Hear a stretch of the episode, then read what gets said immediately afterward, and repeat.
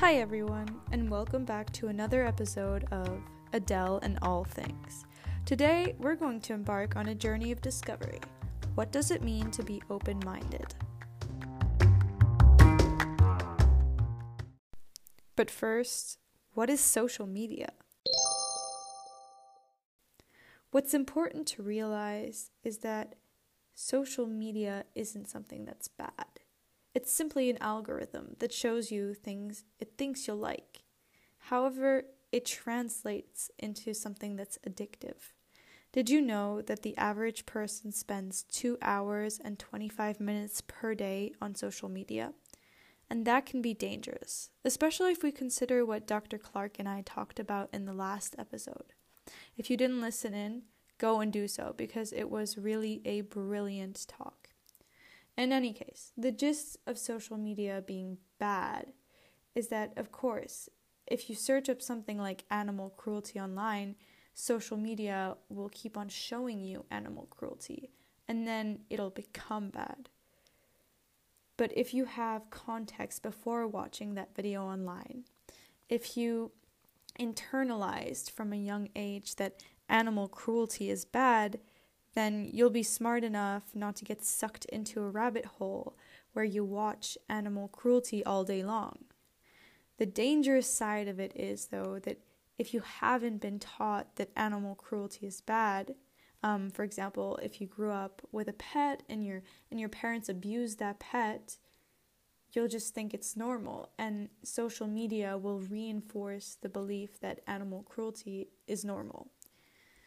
So, social media being bad or good is all relative to the context of your own experience. Um, another example closely related to that I read a book this year called What's a Girl Got to Do, which is basically about this girl called Lottie, who does a project where she calls out every incident of sexism that she sees. And in the beginning of the story, she's walking down this street, and um, this male worker is catcalling her and following her down the street.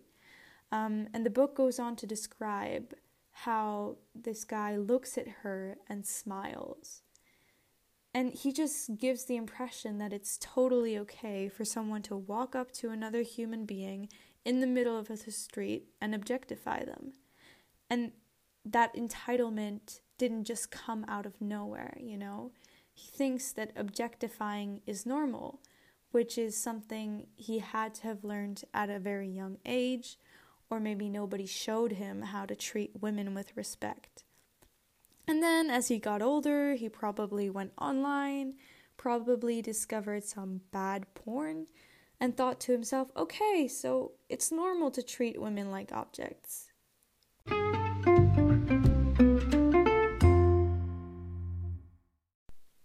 I don't know about you, but I always thought that social media was a big driver of polarization today. Polarization usually refers to how people think, especially when two views emerge that drive people apart into contrasting groups. And that's true, it is. But it's also more complicated than that.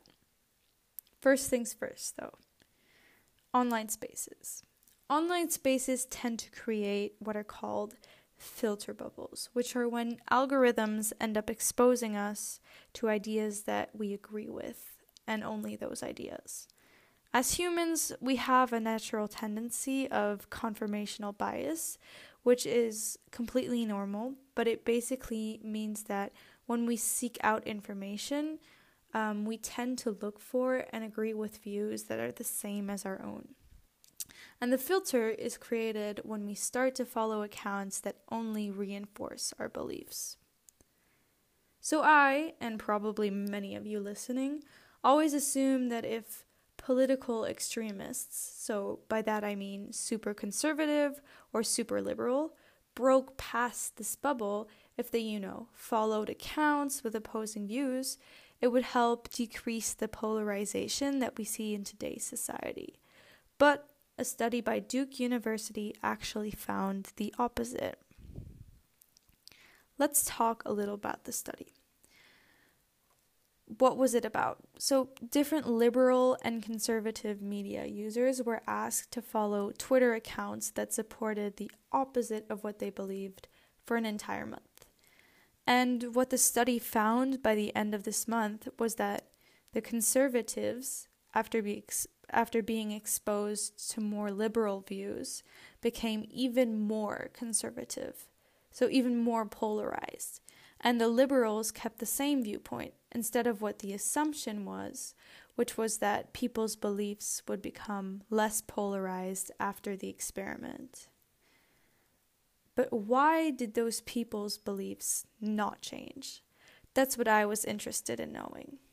Well, part of it links back to the previous episode about how we're very happy to remain comfortable with our opinion and we don't want to become uncomfortable by considering a different perspective.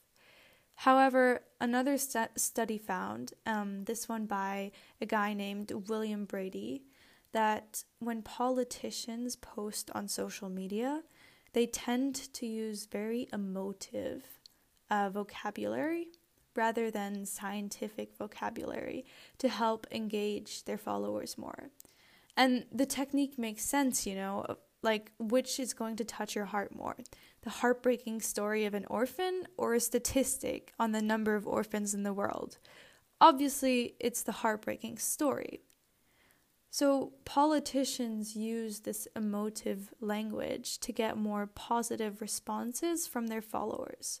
But it's for that same reason that why following the other side didn't help change the minds of the extremists in the experiment.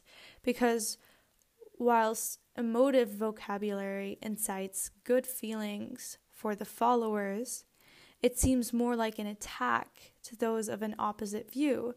And that basically causes um, the ones with the opposite views to react immediately to the message rather than consider the message rationally, like they would have, or, well, like we hope they would have had, if the vocabulary was more scientific.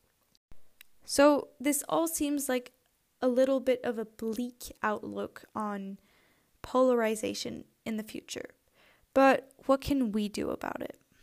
Or more specifically, what can you, dear listener, do about it?